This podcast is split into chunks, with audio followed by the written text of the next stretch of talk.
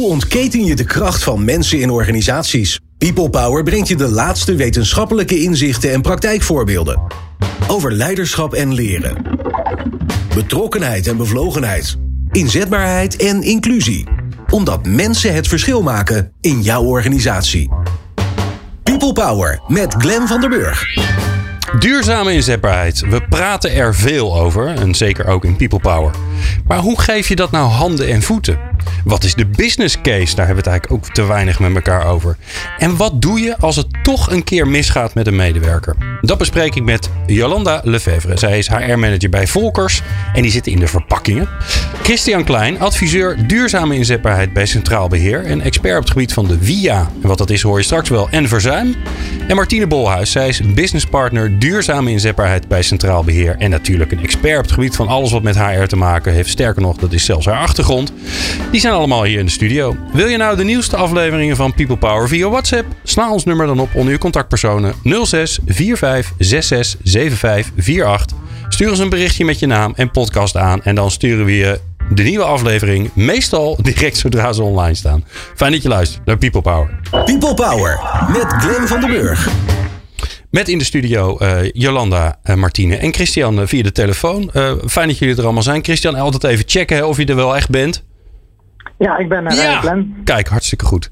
Hey, ik wil eigenlijk met jullie beginnen met een, met een pittige stelling. Om gelijk even het gevoel te krijgen van waar hebben we het over en hoe belangrijk is dit nou eigenlijk. En de stelling luidt, je bent geen goed werkgever als je niet inzet op duurzame inzetbaarheid. Het is altijd een ingewikkelde stelling hè, met een soort dubbele, dubbele ontkenning erin.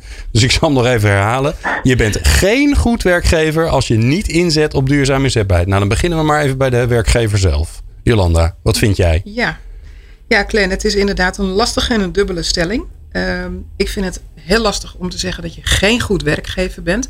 Omdat het denk ik ook vooral te maken heeft met de grootte van je organisatie. Uh, je moet wel aandacht hebben voor duurzame inzetbaarheid. Hè. Ik bedoel, iedereen uh, snapt dat we allemaal langer door moeten. En dat de wereld om ons heen heel snel verandert. Dus uh, ja, als werkgever moet je daar zeker wel iets mee. In welke vorm dan ook. dus dat vind ik absoluut wel een ding wat op de agenda moet staan bij iedere werkgever. Maar ik hoor je ook zeggen, het is ook zo veelomvattend dat als je niet zo'n grote werkgever bent en je hebt geen 200 mensen op HR zitten, dan is dat even een ander verhaal. Ja, dat denk ik wel. Hè. Ik bedoel, je hebt natuurlijk verschillende onderdelen die te maken hebben met duurzame inzetbaarheid. En niet iedere MKB-ondernemer heeft ook de middelen uh, en, ja, en zeg maar de, de mensen om daar echt ja. mee aan de slag te gaan. Met zoveel zijn jullie bij Volkers? Wij zitten nu op dit moment rond de 45. Ja. Ehm, maar ja, goed, dat is natuurlijk ook wel een beetje de organisatie. Misschien dat ik daar straks nog even iets over ga vertellen. Uh, maar dat heeft ook te maken met de branche waarin wij zitten. En daar wordt ook heel actief op gestuurd. Ja. Ook vanuit uh, de branchevereniging, zeg maar. Oké. nou, dus misschien is dat niet helemaal eerlijk dat ik dan uh, zeg maar in een kleine organisatie daar wel aandacht aan kan geven. Maar dat heeft natuurlijk ook te maken met ja, onze branchevereniging die daar zeker op inzet. Oké, okay. die spelen daar een belangrijke rol. Ja, nou, zeker. Daar gaan we het zo zeker nog over ja. hebben. Martine, ook voor jou hetzelfde. Hè? Dus niet inzetten op duurzame inzetbaarheid. Ben je geen goed werkgever. Foei. Ja, eigenlijk wel. Oh ja? Oh. nou, ik vind, um, ik snap wat Jolanda zegt, want het gaat natuurlijk over aandacht. Hè? Aandacht voor de mens in de organisatie. En dat kun je zo groot en zo klein maken als je zelf wilt. dus uh, dat, dat is ook zo. Hè? Duurzame inzetbaarheid is zo'n container. want wat is het nou eigenlijk? waar hebben we het dan over? Mensen maar dat kan jij heel goed uitleggen. Ja, mensen denken vaak aan uh, verzuim hè, of ziekte of uh, gezondheid. Hè, voor mij is het uh, ook echt het blijven inzetbaar zijn. Dus het kunnen blijven werken en het kunnen verkrijgen van werk. En dan gaat het niet alleen over gezond zijn, maar het gaat ook over leren en ontwikkelen. Ben je in staat om weer vooruit te kijken richting de toekomst? En daar zie ik precies die belangrijke eh, rol voor de werkgever. Want de werkgever heeft wel de taak om medewerkers mee te nemen in waar gaat de toekomst naartoe. Hè, waar gaan wij naartoe als organisatie? Wat uh, vragen de klanten van ons nu en binnen nu en een aantal jaren? En wat betekent dat uh, voor de rollen die we in de organisatie hebben? En dat vind ik echt een belangrijke rol voor de werkgever. Okay, en zo zie ik ook goed werkgeverschap. En misschien wel belangrijker dan al die dingen die je eraan kan doen. Hè? Dus je kan natuurlijk van alles nog wat aan duurzaam inzetbaarheid doen. Hè? Daar hebben we het al heel veel over gehad. Dat gaan we vandaag ook nog langs horen komen. Maar ik hoor jou eigenlijk zeggen, belangrijkste is dat je in gesprek bent met je medewerkers over hoe gaat de toekomst eruit zien? Zodat je überhaupt nadenkt over de toekomst. En dan hoef je nog niet eens fruitmanden neer te zetten, sportabonnementen te regelen, dat soort dingen. Nee, dat is leuk hè? In de zin van hè, bewustzijn. Het is ook hartstikke goed dat je dat doet, maar dat is geen must. Hè? De must zit echt in van snap je waar je naartoe gaat en hoe ben ik klaar voor de rol van de toekomst. Oké, we gaan met de stelling ook nog even naar Christian. Dan hebben we iedereen gehad. Ik, ik heb zo'n flauw voorgevoel. Nou, trouwens, ik ga daar helemaal mijn voorgevoel niet eens naar, naar voren brengen. Christian, je bent geen goed werkgever als je niet inzet op duurzame inzetbaarheid. Wat vind jij daarvan? Nou, ik, uh, ik ben inderdaad uh, het wel uh, mee eens. Alleen ik denk wel wat de nuance is. Um, met name dat werkgevers er wel mee bezig zijn, maar zijn niet bewust van. Omdat okay. duurzame inzetbaarheid best wel breed is. Um, kan het best wel zijn dat een werkgever stiekem toch al bezig is met, ja, met een activiteit. die wij wel onder duurzame inzetbaarheid kunnen scharen. zeker nu de werk-privé balans, terugkeren naar naar het werk. Dus daar is men mee bezig. En ik zou dat onder duurzame zetbaarheid willen scharen. Dus ja, om het een beetje positief te houden. Ze zijn niet mee bezig, maar ik denk dat ze niet bewust mee bezig zijn. Ja, Oké, dus jij denkt eigenlijk zijn er heel veel, heel veel werkgevers, uh, ondernemers wel bezig met dit thema. Alleen ze hebben geen flauw idee dat, ze dat, aan, dat het zo heet. Ja, met name de Wat kleinere werkgevers, natuurlijk. wat Jolanda net ook uh, terecht zei, die zijn daar ja, op een andere manier mee bezig. Ja. Uh, Martine, om even het, het, overzicht te hebben, want jullie hebben daar natuurlijk heel goed over nagedacht, over duurzame inzetbaarheid. Kun je niet vaak genoeg herhalen. Er zijn een aantal elementen waar je aan kan werken. Hè? Het zijn er vier. Ja, wij werken met een model van vier kwadranten. En dan gaat het over leren en ontwikkelen, wat ik net al noemde. Christian noemde het organiseren van werk en privé. Dat is het tweede kwadrant. We hebben het ook over loopbaan en arbeidsmobiliteit. Dus hoe ben je in staat om weer uh, nieuw uh, werk te verkrijgen binnen of buiten je organisatie. En de vierde is uh, gezondheid en vitaliteit. En die vier ja, maken we ons hard voor. En zijn we ook met werkgevers over in gesprek van hoe kun je daar nou aan werken? En hoe kun je daar een aanpak met elkaar op bedenken? Kun je nou zeggen dat een van die vier kwadranten het minst ontwikkeld is? Wat zeg maar een beetje het stiefkindje is? Of, of is dat niet zo? Nee, dat zie ik niet zo. Nee, ik zie uh, wel in branches hè, zie je verschillen. Je ziet in de afgelopen jaren heel veel aandacht uh, voor vitaliteit en gezondheid. Ja. En dat is ook heel mooi. Hè? Daar hebben we echt wel grote stappen in gezet. Um, en uh, wat ik nu zie, is in deze huidige tijd heel veel aandacht voor werk- en privébalans. Niet alleen hè, vanwege uh, de thuiswerken en het weer naar het werk toe gaan. Maar je ziet er ook vaak onder vallen van hoe zit het thuis georganiseerd? Zijn er nog andere taken rondom mantelzorg of thuiszorg of zorg voor kinderen? Nou, noem maar op dus uh, werkgevers hebben steeds meer oog voor wat er uh, thuis aan de hand is en wat er nodig is om werk en privé te kunnen combineren. En ja. andersom ook. Ja. ja. wat ik zelf wel een, een, een soort ondergeschoven kindje vind, is um, alles wat te maken heeft met. ik ben in mijn hoofd enorm aan het zoeken hoe ze dat genoemd hebben. Volgens mij komt het uit de commissie Borstlab. Ehm, dat je je zeker voelt over je inkomen. Ja, ja. En dat is echt een. Daar hebben we het heel weinig over. Ook omdat het misschien een beetje. Sorry, Christian, want jij hebt er veel verstand van. Maar dat het een beetje, een beetje de saaie zakelijke kant is van duurzame inzetbaarheid.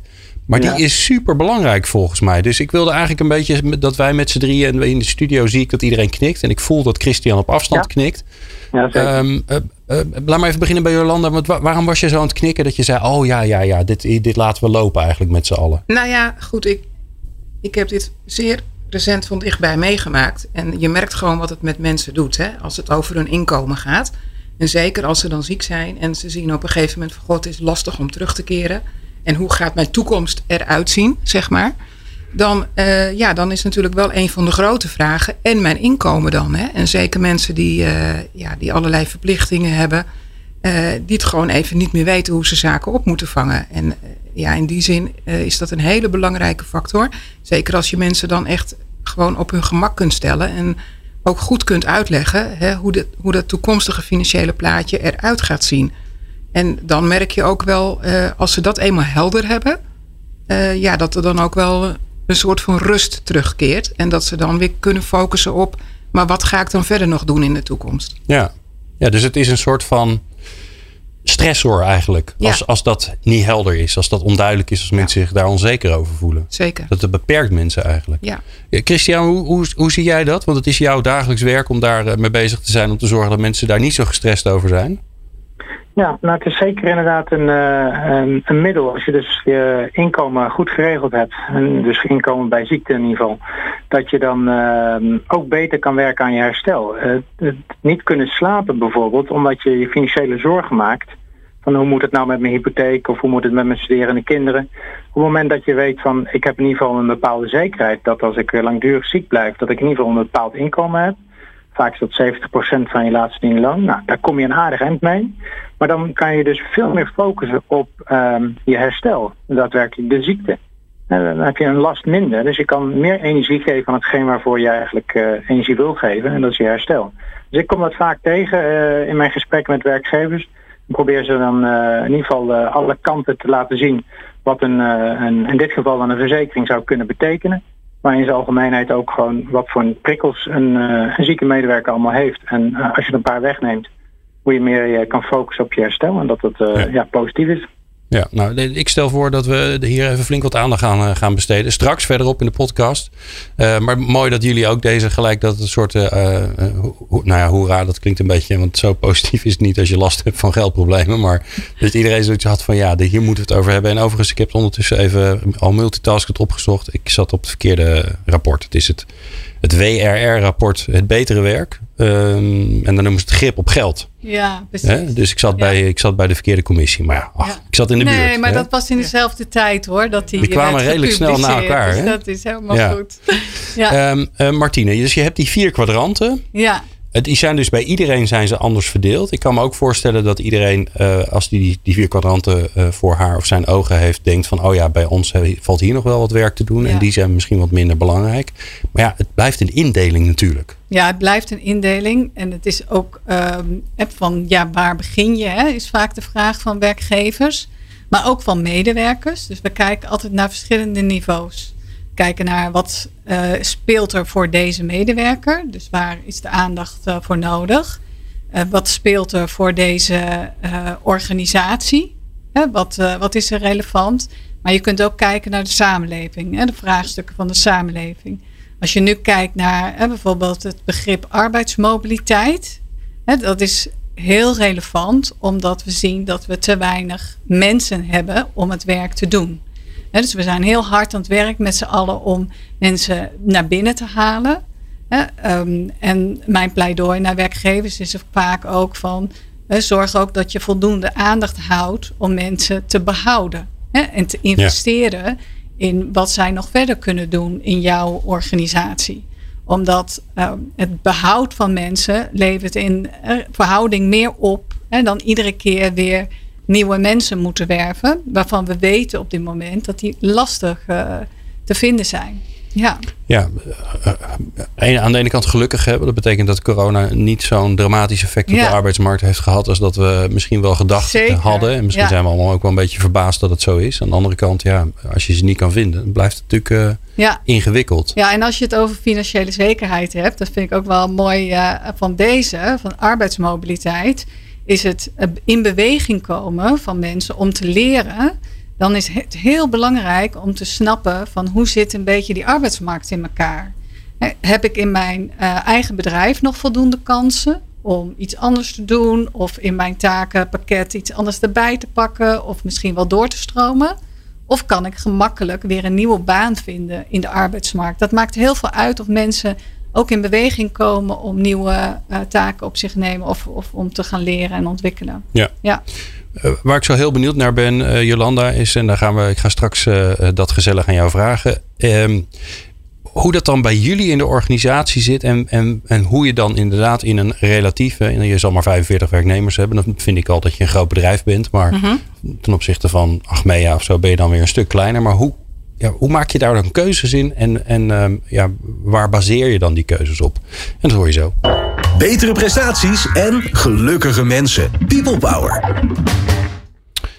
Ja, we praten over duurzame inzetbaarheid. Jolande Lefevre van uh, Volkers. Jullie zitten in de verpakkingsbusiness. 45 mensen, zei je al even. Klopt. Um, iedereen kan zich daar wat bij voorstellen. Bij verpakking. Want we krijgen allemaal doosjes binnen tegenwoordig. En in die doosjes zitten weer andere doosjes. En daar zit dan weer een product in. Is dat dan wat jullie maken? Uh, nee, dat soort doosjes maken wij niet. Wij, uh, wij zijn actief in de packaging-industrie, zoals dat met een mooi woord heet. En uh, als je een heel groot merk hebt, die wil natuurlijk een bepaalde lijn in de supermarkt bijvoorbeeld presenteren. Nou, over die verpakkingen hebben wij het. En wat wij dus eigenlijk doen, is de klanten begeleiden van design to print. En je moet je voorstellen dat er een ontwerp wordt gemaakt uh, in, uh, in de studio. En wat de klant wil, is dat dat merk overal dezelfde uitstraling heeft in het schap. Of het nu op plastic, karton, glas of wat dan ook gedrukt wordt. Het moet overal hetzelfde eruit zien. Nou, dat is waar wij om de hoek komen. Uh, wij begeleiden dat hele proces. Wij vertalen de artwork zeg maar op een dusdanige manier dat waar het ook gedrukt wordt, dat het overal dezelfde uitstraling heeft. Oké. En wat voor mensen werken er dan bij jullie? Ja, we hebben verschillende uh, functies. Uh, we hebben uh, ontwerpers natuurlijk, designers. we hebben DTP'ers. ja, we hebben natuurlijk mensen die zeg maar het totale project begeleiden. we hebben ons kleurenspecialisten. We hebben mensen in de... Kleurenspecialisten? Kleurenspecialisten. Oh, ja, die, die kunnen echt twee kleuren rood zo super scherp onderscheiden dat ik denk, nou, volgens mij is het dezelfde kleur, maar zij zien dat gewoon. En ze weten precies uh, wat er dan allemaal bij moet en wat niet. En dat weten ze ook als ze aan een drukpers staan. Uh, nou ja, goed, we hebben natuurlijk mensen die uh, allerlei sleeves en stempels maken voor die verpakkingen die dan weer naar drukkerijen toe gaan. En we hebben onze afdeling IT, die dat hele proces ja, Mooi. begeleid. Nou, dan hebben we het over duurzame zetbaarheid. Ja. 45 mensen. Dus ik, hè, de, uh, applaus, want dan ben je, wat mij betreft, als ondernemer heb je echt een groot bedrijf gemaakt. Ja. Um, uh, maar ja, als je dan vervolgens daar duurzame inzetbaarheid op los moet laten. Ja, ik neem aan dat jij geen afdeling van 10 mensen hebt. nee, de afdeling bestaat uit één. Ja, jij bent de afdeling. ik ben de afdeling. Ja. Nee, klopt hoor. En hoe kies je daar dan in? Want het is zo'n groot onderwerp. Ja. Dus hoe, hoe, pakken jullie dat aan? Nou, wij zijn eigenlijk begonnen bij uh, ja, arbeidsmobiliteit. Dat woord viel net al. Uh, en dat doen we al een tijdje hoor. Kijk, dat betekent dat uh, als je gewoon even teruggaat in de tijd. We bestaan bijna 100 jaar. Is het ooit begonnen als een productiebedrijf. En inmiddels ja, is de wereld echt wel veranderd. En dat betekent dat wij ook uh, gelukkig heel veel collega's hebben die al lange tijd bij Volkers werken. Ja, en die, die wil je natuurlijk ook gewoon zeg maar weer opleiden om eens te kijken van hé, hey, wat zijn er nog meer taken die wij kunnen doen.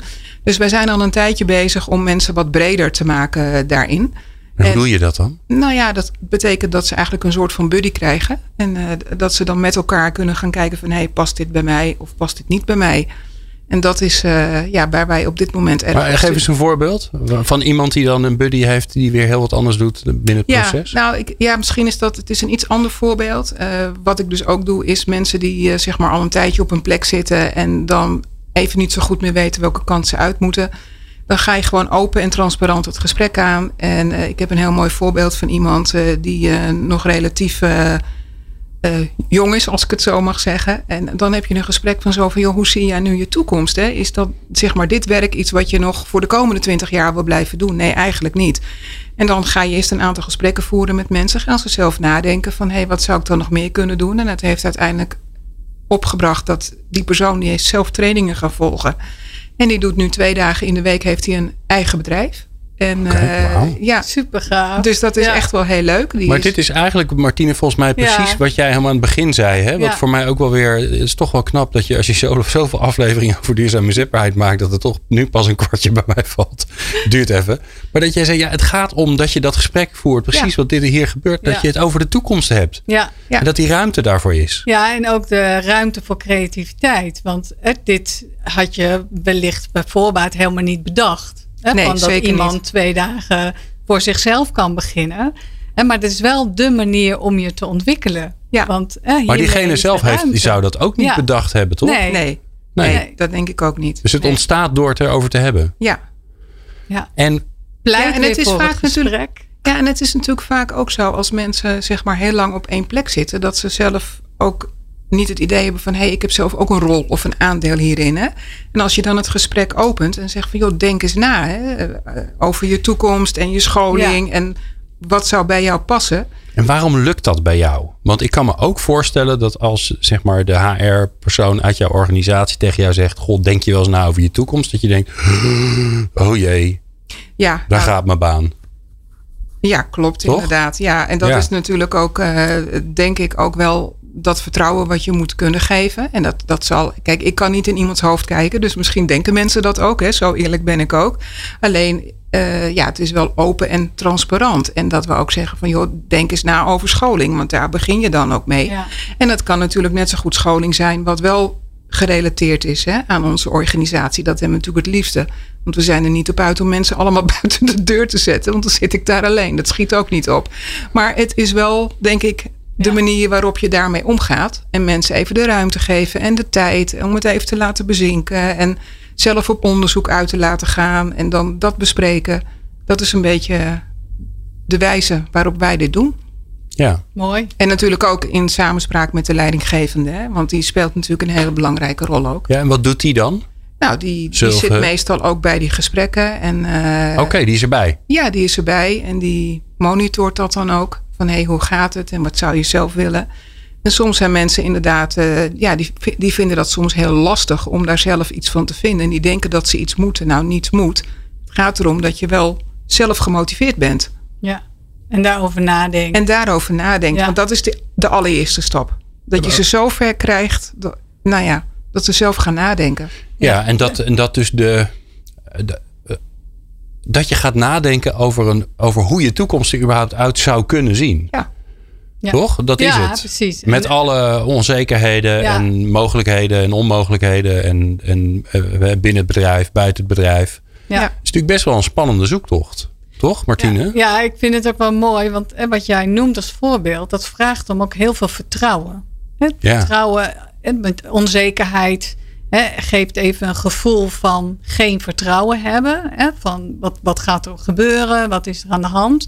Maar het voorbeeld wat jij noemt, dat betekent dat deze persoon heeft het zelfvertrouwen om hier mee aan de slag te gaan.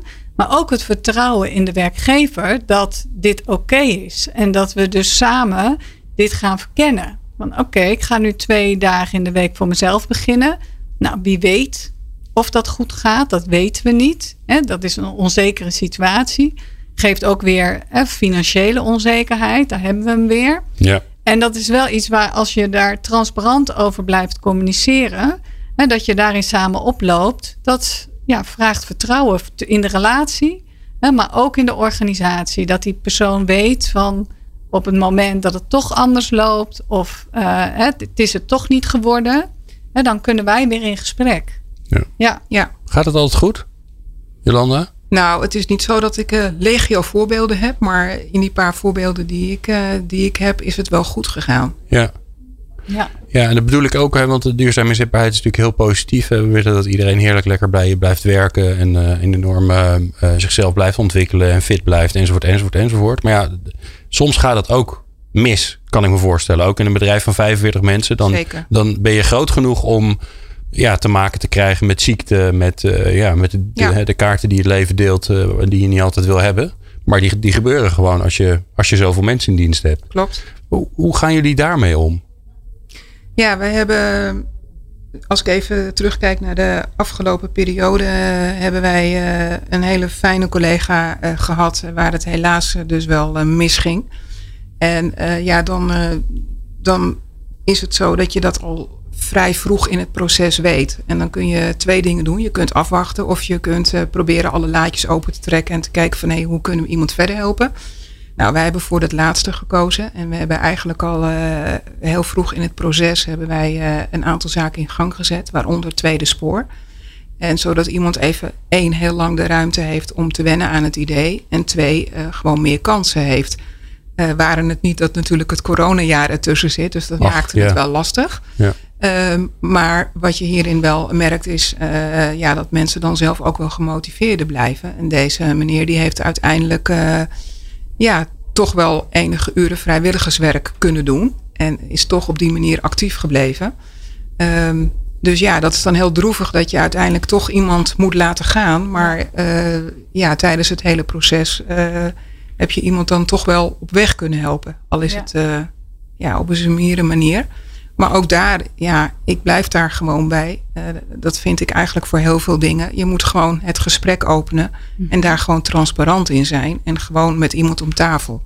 En dan gaat het eigenlijk altijd wel goed. Ja, ja, ik vind het wel een mooi voorbeeld wat je geeft. Want dit is natuurlijk wel uh, de keerzijde van duurzame inzetbaarheid. Hè? Wij proberen met alle macht, zijn we heel hard aan het werk allemaal om iedereen aan het werk te houden en eh, te kunnen blijven verkrijgen. Maar er zijn uh, situaties waarin dat niet zo is hè, in het leven. Dan stopt het hè, voor dit stukje. En hoe ga je daar dan mee om? En dat vind ik wel mooi dat jij zegt, ja, we hebben daar echt voor een keuze gemaakt om deze persoon te begeleiden. Ik ben nog wel even benieuwd van hoe dat precies zit met die vrijwilligerswerk. Wat is dat dan, wat, je, wat, dan, wat dat dan is? Is dat dan iets wat dan in het proces zit? Of is het daarop uitgekomen? Of hoe, hoe nee, dat is iets wat wel in het proces zit. Want op het moment dat iemand zeg maar tweede spoor doet, nou mhm. ja, goed, dan is het ook de bedoeling dat iemand uiteindelijk bij een andere werkgever gaat reïntegreren. Hè, op het niveau wat iemand zeg maar wel aan kan. Um, ja, dat is natuurlijk tijdens de coronaperiode niet gelukt. Nee. En op een gegeven moment had deze persoon wel zoiets van: ja, kan ik dan geen vrijwilligerswerk gaan doen? En dat, ja, die heeft dat zelf geregeld. Uh, dus die kwam er heel. Uh, Mooi, ja. enthousiast mee terug, laat ik het zo zeggen. Ja, en dan, dan, uh, dan denk ik, ja, weet je, dit is wel wat die persoon zelf ook heeft bereikt. Hè, door de mindset. En, en in plaats van gewoon twee jaar afwachten van ja, het gaat niets meer worden. Mm -hmm. En waar eindig ik straks? Dan ja. denk ik van ja, dat, dat vind ik wel heel positief. Ja. Um, nou, mooi daarop aansluitend volgens mij is uh, om het uh, straks met elkaar te hebben over, ja, over die, die financiële kant eigenlijk van, van duurzame inzetbaarheid. Welke rol kan je daar nou eigenlijk in spelen als werkgever? En dat hoor je zo. Hoe ontketen je de kracht van mensen in organisaties? People Power. Ja, de financiële kant van duurzame inzetbaarheid. Het gevoel dat je, dat er goed voor je, dat je het goed geregeld hebt, is misschien wel de, de, het beste uitgangspunt. Um, Christian, ja, dat is jouw vak, uh, als ik dat ja. zo mag omschrijven, toch? Ja, zeker. Daar hou ik ja. mij uh, graag mee bezig. Ja, dus om de, dus de, ondernemers daar inzicht in te geven. Ja, en, en, en wat. wat um, wat vertel je nou aan ze? Want die ondernemers zijn aan het ondernemen. Nou ja, bij, uh, bijvoorbeeld bij Volkers, daar zijn ze aan het zorgen dat er mooie verpakkingen in de, in de winkel staan. En dat iedereen, dat alle kleurtjes op elkaar uh, afgestemd zijn. En uh, dat, het, dat er weer nieuwe innovaties plaatsvinden. Ja, dit zijn niet de onderwerpen waar, waar ze dagelijks mee bezig willen zijn. Dus hoe, hoe, hoe leg je nou aan een ondernemer uit dat dit soms wel even aandacht behoeft? Ja, dat is wel een uitdaging, maar dat vind ik het leuk aan mijn werk. Om uh, wat minder interessante kost, zoals uh, nou ja, een inkomen verzorgen, dat dat ook uh, aantrekkelijk kan zijn. Nou, allereerst, ja, ik denk dat het ook wel fijn is voor uh, werkgevers om te weten dat het goed georganiseerd is. Dat je eventuele aanvullende verzekeringen hebt om ehm, de medewerker in ieder geval een, een, een goed inkomen te verzorgen. Goede aanvulling op zijn inkomen. Want uiteindelijk, ik zei het net al, uh, het is erg belangrijk dat medewerkers, of ze nou ziek zijn of niet ziek zijn, toch het gevoel hebben van ik kan rondkomen. Dat heeft uh, best wel impact op hun leven, namelijk als je weet dat je gewoon verzekerd bent van een inkomen. En dat verzekerd is hier een dubbele natuurlijk. Je hebt je salaris als je gewoon arbeidsgeschikt bent en een uitkering, mogelijk dus aangevuld vanuit onze zijde om, ja, om in ieder geval bij arbeidsongeschiktheid toch ook ja, je kosten te kunnen dekken. Ja, wat merken jullie dat, dat op het moment dat mensen ziek worden en, het, en die ziektes zijn wat, die, die duren langer. Hè? Het is niet een uh, griepje ja. of, uh, of corona waarvan je, waarvan je wel herstelt. Um, uh, dat mensen zich dan zorgen gaan maken en dan, dan eigenlijk gaan nadenken van ja, hoe, hoe zit het eigenlijk? En, en, en ga ik terug naar straks naar 70% of, of niet of wel? Want dat, ik ja, kan me voorstellen dat dat niet helpt in je, als je eigenlijk bezig zou moeten zijn met je, met je herstelproces. Nee, zeker heeft het impact. En vaak is het eerste jaar nog wel uh, uh, 100% loondoorbetaling. Ja, wettelijk is dan wel 70% geregeld, maar vaak heeft een, uh, een werkgever een, een arbeidsovereenkomst of een CO waarin het eerste jaar in ieder geval 100% van je loon staat. Nou, dan is er nog vaak geen, geen zorgen. Maar je moet voor dat eerste jaar voorbij is toch wel uitleggen dat als je, nou, als er niks geregeld is, dat je inkomen flink naar beneden gaat. En dat is wel vaak een, uh, wel een schrikmoment voor uh, werkgever werknemer op het moment dat ze dat gesprek voeren. Ja, en eigenlijk wil je dat voor zijn. Eigenlijk wil je zeggen van nou, we hebben het goed geregeld voor je. Maak je nou maar geen zorgen over je inkomen. Dat daalt licht. Hè? Want het is niet zo dat wij altijd maar 100% van je loon kunnen betalen. Maar het daalt uh, beperkt, zodat je focus kan hebben op uh, nou ja, wat belangrijk is. En dat is je herstel. Ja, want mocht het herstel niet lukken, dan, uh, dan heb je in ieder geval tot je pensioen bijvoorbeeld wel goed geregeld. Want stel je voor dat je niks doet. Wat krijg je dan? Nou ja, je kan best wel terugzakken. Um, afhankelijk van je arbeidsongeschiktheidspercentage. Maar ja, kan zomaar gebeuren dat je 50.000 euro verdient en dat je, na je, uh, dat je vanuit de wet een uitkering krijgt die maar zo'n 11.000, 12.000 euro per jaar is. Wow. Oké. Ja, dan zak je flink terug. Ja, ja dat, uh, als, als je dan, dan heb je heel wat aan je uitgavenpatroon te doen. Jeetje, Mina ja. zeg. Ja. En nou, nou, nou ja, dit gesprek voer je dan met werkgevers die zeggen dan, nou oké, laten we dat dan maar even regelen. Um, ja. Dan kan ik me juist weer voorstellen dat het belangrijk is om er op zo'n manier aandacht aan te geven dat uh, de collega's ook denken van... hé, hey, wacht eens even, ik krijg iets moois van mijn werkgever. He, want uh, ze zullen niet elke keer naar hun loonstrookje kijken en zien... wow, fantastisch, de via-premie is weer betaald door mijn werkgever. Ik ga even naar hem toe om hem te bedanken of ik koop een bos bloemen. Dat gaat natuurlijk niet gebeuren. Nee, zeker niet. Nee, het is best wel een beetje een um, ja, ondergeschoven onderwerp. Ja. Um, veel Nederlanders weten niet dat, uh, dat ze überhaupt terugvallen en dat ze langdurig ziek zijn. En ze weten ook niet uh, of werkgevers iets voor geregeld hebben. En het kan ook zelfs zo zijn dat um, als een werknemer, uh, de ene keer wordt het betaald door werkgever. Bijvoorbeeld bij branches zie je dat, zoals Jolanda zei. Ja. En dan zijn er afspraken gemaakt. Nou, daar kan het zijn dat de werkgever het betaalt, dan is het dan wel lekker. Het kan ook zijn dat de werknemer zelf moet uh, betalen. En ja, dan kan je het als werknemer lastig zelf organiseren. Dan moet je eigenlijk je werkgever vragen van, goh, beste werkgever, ik zie dit wel zitten om een aanvullende via-verzekering te hebben kan je dit voor me collectief regelen. Ja. Nou, want we zien het nog veel te weinig. Maar het begint nu, en dat is heel raar, komt door de huizenmarkt dat iemand, iedereen in één keer nu huizen aan het kopen is. Dat we vaker de vraag krijgen. Dat komt vanuit de hypotheekverstrekker van hoe het inkomen is geregeld bij ziekte. En dat is in deze tijd een bijzonder uh, moment om dat uh, in gesprek te gaan. Dus ik, ik voer die gesprek de laatste tijd wat meer. Gelukkig. Want nu komen werkgevers een beetje uh, tot inzicht van hey, heel belangrijk om iets te regelen voor mijn medewerkers. Um, of ik nou zelf betaal of niet, dat moet dan even niet uitmaken. Maar het belangrijkste is dat we in gesprek gaan, werkgever, werknemer. Jullie moeten ook samen in gesprek gaan om te weten van, nou als het dan misgaat, dat er mogelijkheden zijn om je inkomen veilig te stellen. Ja. En dat uh, probeer ik werkgevers uh, dagelijks. Uh, Jij helpt daar dus bij ook? Ja. Oké, mooi. Jolanda, hoe hebben jullie dit geregeld? Ja, wij hebben inderdaad uh, via Centraal Beheer ook een. Uh, oh, dat wist ik nog niet eens. Dus dat nu, wist je nu, nog niet nu, nu lijkt het net een, een commercial. Nee, nou, wij hebben dat inderdaad. Dit is gesponsord, hè? Nee. Ja. nee, maar klopt. Wij uh, hebben vanuit onze, onze branche hebben wij dat inderdaad via Centraal oh, Beheer is, geregeld. Oh, Oké, okay. dus het is een soort collectief vanuit de branche gedaan. Klopt, zoals okay. Christian net aangaf. Oh, wat goed. Ja. En, en, betalen jullie dan de premie als werkgever of is dat anders verdeeld? Nee, klopt. Ja. Oké. Ja. Mooi. Ja. En hoe zorgen jullie er nou voor, Jolanda, dat... Eh, ik kan me voorstellen dat je niet bij elk werkeroverleg zegt... ook deze maand hebben we het weer voor jullie betaald. Maar het is natuurlijk het gekke is dat je, je, je, je geeft iets waar mensen best wel blij mee uh, zouden moeten zijn. Um, maar je kan maar één keer kan je daar een beetje aandacht aan besteden, kan ik me voorstellen. Hoe zorg je toch dat dat onderwerp een beetje op de kaart blijft? Nou, het is sowieso als mensen in dienst komen, worden ze daarover voorgelegd. En uh, ook uh, binnen Volkers hebben wij natuurlijk af en toe wel een, uh, een interne nieuwsbrief. Dus als er weer zaken wijzigen, dan is dat zeg ja, maar ook wel het kopje voor HR waar ik dit soort dingen in meeneem. Het is natuurlijk droge kost. Dus mensen die willen dit echt niet iedere maand terugzien. Nee. Maar zo heel af en toe dan Nee, maar ik kan me wel voorstellen dat, dat zeg maar, uh, je financiële zelfredzaamheid, uh, nadenken over de toekomst, nou, dat, dat doen jullie eigenlijk al. Ja. Je hebt al gesprekken over van, goh, wat ja. ga je over een tijdje doen? Dat je, dat je dit soort dingen ook meeneemt. Dat je zegt, ja, en hoe ga je eigenlijk je. Eh, ik, ik, denk daar zelf ook wel eens over na. Dan niet te lang, want dan word ik een beetje zenuwachtig. Maar uh, uh, ja, hoe, hoe, ziet je financiële positie er over tien jaar uit? Hè? Als je kinderen gaan studeren of als ze juist uit huis zijn en je hebt minder geld nodig. Hè? Dat is altijd een. Daar hoop ik nog steeds een beetje op.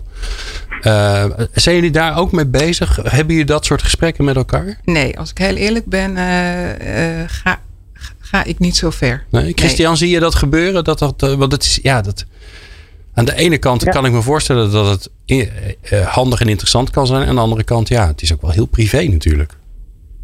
Ja, klopt. Het is wel privé. Maar ik zie wel dat werkgevers de afgelopen jaren daar wel wat in, in veranderen. En vaker het gesprek aangaan. Volgens mij zei Martien het eigenlijk ook. We moeten in gesprek blijven. En Jolanda gaf het voorbeeld ook. We zijn in gesprek met zo'n jonge uh, werknemer. Um, ik denk dat zowel organisaties, en dan betrek absoluut ook de leidinggever erbij, um, maar ja, bespreken met, met werknemers. Want we gaan toch meer richting de, de toekomst focussen. En de toekomst zijn nou, mogelijk wat live events, zoals we binnen de verzekering altijd uh, mooi noemen. Je gaat samenwonen, je gaat trouwen, je krijgt kinderen, studerende kinderen. Het zijn allemaal um, gebeurtenissen die van invloed hebben op je uitgavenpatroon. En dus je inkomsten moeten dan ook even besproken worden. Dus ik ja, zeg altijd tegen iedereen minimaal één keer in de drie jaar ga het gesprek met elkaar aan. Kijk wat de wensen zijn. En um, ja, kijk of we iets moeten aanpassen uh, ergens.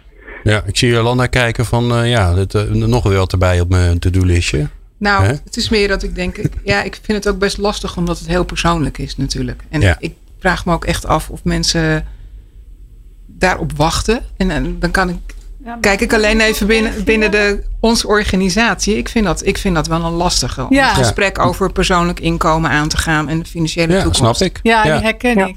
Ik heb wel, ken wel inmiddels een werkgever die daar heel actief op uh, is geweest. En dat is uh, Dure Vermeer. Daar hebben we ook wel eens mee gesproken. Die is ook uh, lid van ons open netwerk. En die vertelde dat hij um, ook een samenwerkingsverband is aangegaan met een financieel ja, adviseur, kan ik het wel even zeggen. Maar hij zat met name met de wat ouder wordende uh, werknemers.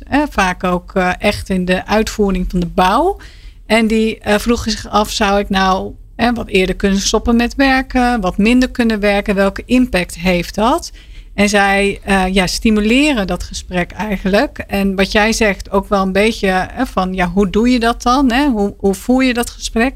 En zij hebben dat uitbesteed. Dus ze hebben echt een uh, onafhankelijk adviseur gevraagd om met deze medewerkers het gesprek te gaan voeren. En dat ja. kan over pensioen gaan, maar dat kan ook over andere constructies gaan. Dus echt even het persoonlijke plaatje. En dat is heel erg uh, ja, interessant. Mooi, mooi voorbeeld. Ja. Mooi voorbeeld. Alright. Um, we gaan zo, um, en daar kunnen jullie dan alvast even over nadenken, naar uh, de concrete tips. Dus stel je voor dat je morgen wakker wordt uh, en je hebt geluisterd naar dit uh, mooie programma, naar jullie uh, goede verhalen. Ja, wat, wat, wat zou je dan kunnen doen om het lekker concreet te maken? Want we willen natuurlijk dat iedereen in actie komt. En dat hoor je zo. Leiderschap, leren, inzetbaarheid en inclusie. De laatste inzichten hoor je in People Power. Ja, het is tijd voor de laatste supersnelle turbo-ronde om het lekker concreet te maken. En dat doen we door uh, onze gasten Jolanda Lefevre van uh, Volkers, HR-manager Aldaar, Christian Klein en Martine Bolhuis, beide van Centraal Beheer, te vragen. Oké, morgen wordt iedereen weer wakker, een nieuwe werkdag. Het is dinsdag of een andere dag als je de podcast luistert. En wat zou je dan kunnen doen? Lekker concreet, een doe-ding. En je mag niet zeggen, ga in gesprek met je medewerkers, want die geef ik alvast even weg. Ja, dus die doen we niet. dus in gesprek gaan met je medewerkers. Dat is alvast mijn tip. Doe dat in ieder geval over de toekomst. Want daar hebben we ondertussen wel van geleerd dat dat goed gaat werken. Nou, mooi. Nu moet iedereen een nieuwe verzinnen.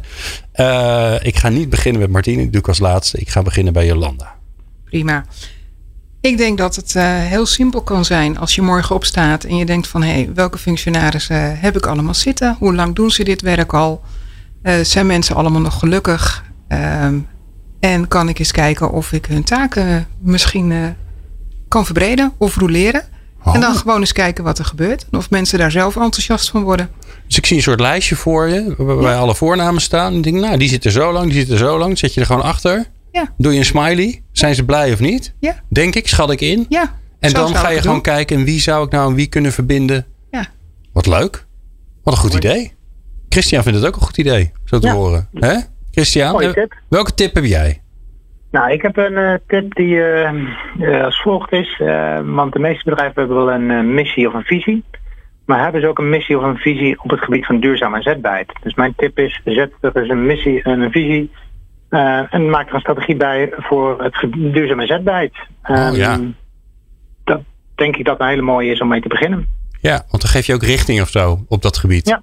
En duidelijkheid naar de collega's. Ja, ja en dan zou ik voorstellen om niet alles tegelijk op te pakken wat je opschrijft, maar gewoon stap voor stap. Maak daar een mooie impactanalyse van nou ja, het liefst zo'n laag mogelijke inspanning en zo hoog mogelijk resultaat. Mooi. Als ze daar hulp bij nodig hebben, kunnen ze jou dan bellen? Zeker weten. Nou, dat is mooi, dames en heren. Christian Klein. Even googlen, dan eh, kom je wel bij me uit. Zeker.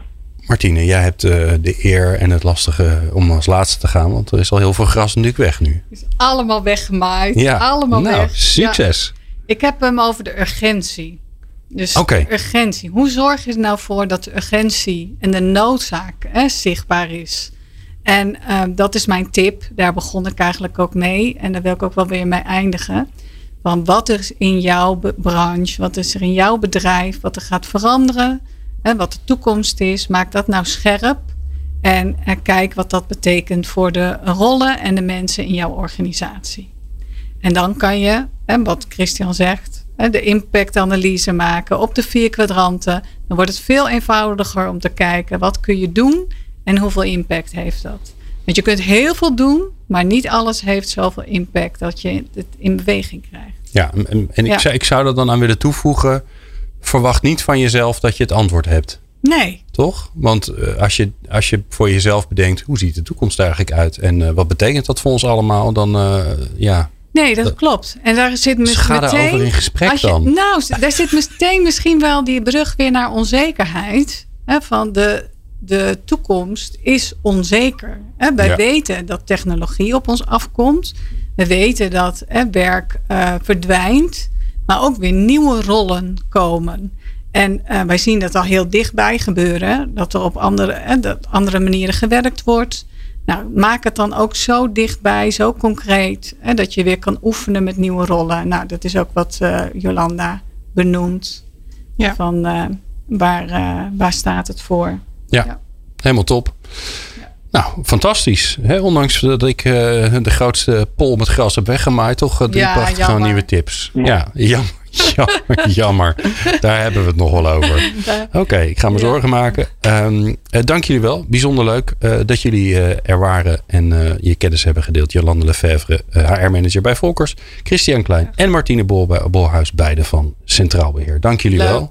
Leuk. Um, dank je wel. Ja, de volgende aflevering van People Power, uh, daar gaan we uh, in gesprek over interne communicatie. Dat is uh, iets waar we een tijdje geleden mee begonnen zijn.